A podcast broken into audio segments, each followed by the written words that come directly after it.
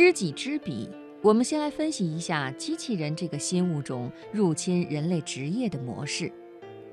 人类的职业技能按功能可以分为四类：操作类、索引类、创造类、管理和流通类。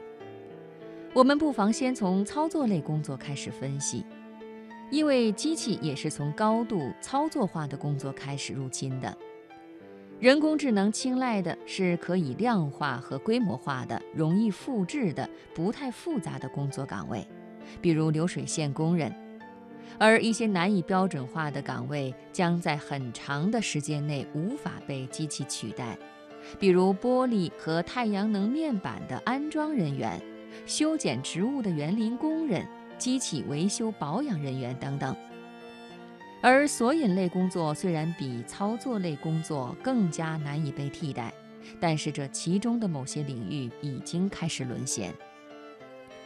正在消失的工作包括非诉讼律师、电话营销等等。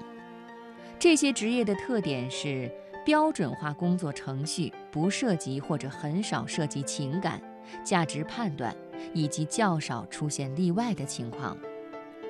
而不容易被替代的职业包括考古人员、学前和幼儿教师、心理学家、宠物医生、教练、摄影师、化妆师、保姆等等。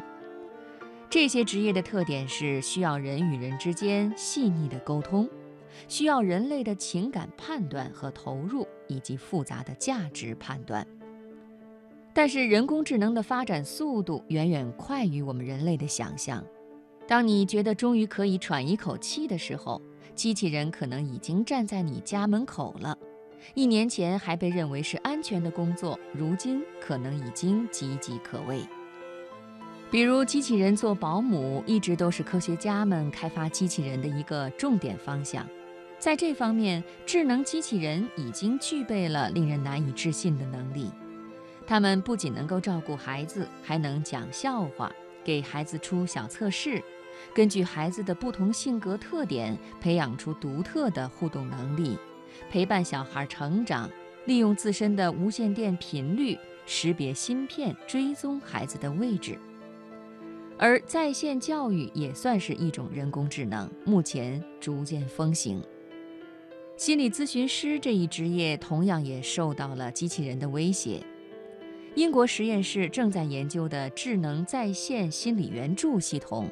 浓缩了人类所有的知识和工作经验，可以辨别人脸部一万多种表情的含义。智能系统存储的疾病数据库可以以极快的速度进行比对，同时满足一千多人的在线咨询，并且能够自主学习和积累经验。人工智能的心理咨询师不会被移情等情绪影响。而从接受程度上来说，有些患者更容易接受机器人的咨询，因为他们认为机器人更能保守秘密，而且用不着考虑人和人之间诸多复杂的仪式。这个系统目前已经开始针对老年人和孤独症患者工作了。接下来，我们再说一说创造类的工作。这类工作就包括像艺术家、发明家、设计师、作家、编剧、导演、体育明星等等。创意能力是人类智力皇冠上的明珠。从人类的情感上来说，最不能接受的就是这种能力受到了威胁。培根传中有一个概念是防御刚度。人类文明本身有一种对混乱和不安全的防御功能。被称为防御刚度，防御刚度有时候代表了大多数人思维的惰性和对创新的敌意。当防御刚度过强的时候，人类的创新能力就会被抑制住。而创新是人类的天性，是人类进步的根源，也是人类的尊严所在。现在，人工智能形成了一种新模式的防御刚度，挑战人类的创新和进步。因为机器人可以学习创新，而且速度惊人，这是一种竞争。如果机器人比人更有创造力，就会形成另一种防御刚度。在这种情况下，人类的创新属性无疑会遭遇到挑战，人类的进取精神会碰到一堵无形的墙。因为任何一种创新，人工智能都可能抢先一步。所以，从理论上来说，创新类工作最后也可能会被侵蚀，只是时间稍微晚一些。创新能力被赶超，意味着机器人从我们赖以生存的能力上追赶我们，并且逼近人类的核心本质。当然，人类在传统职业领域中溃退的同时，在另外一些职业领域或许会有新的爆发。各种人机合体的技术将大行其道，在人体植入机器，可能就像今天的美甲一样简单。我们历经过电子商务、O2O、互联网加，接下来的人工智能加可能会比过去任何一种潮流更加强大和彻底。一些新的行业会如雨后春笋般兴起，当然，大部分是围绕着最新科技的。人工智能成了可以依靠和呼风唤雨的法宝。科技研发拓展的范围会更大。纳米级人工智能的研发、人体工程的研究、宇宙太空拓展成了热门方向。著名的理论物理学家史蒂芬·霍金表示，人工智能系统可以帮助他更好地演讲、撰写论文、著书立说，也可以帮助他更方便地和亲人与朋友交流。即便这样，霍金还是对人工智能的发展心存疑虑。他甚至认为，创造能思考的机器的努力将威胁到人类自身的生存。他认为，对完全人工智能的发展可能会招致人类历史的终结，因为人工智能可能会自发地开始进化，而且以前所未有的速度重新设计自己。而受限于缓慢的生物进化过程的人类，无法与人工智能相比，最终会被他们所超越。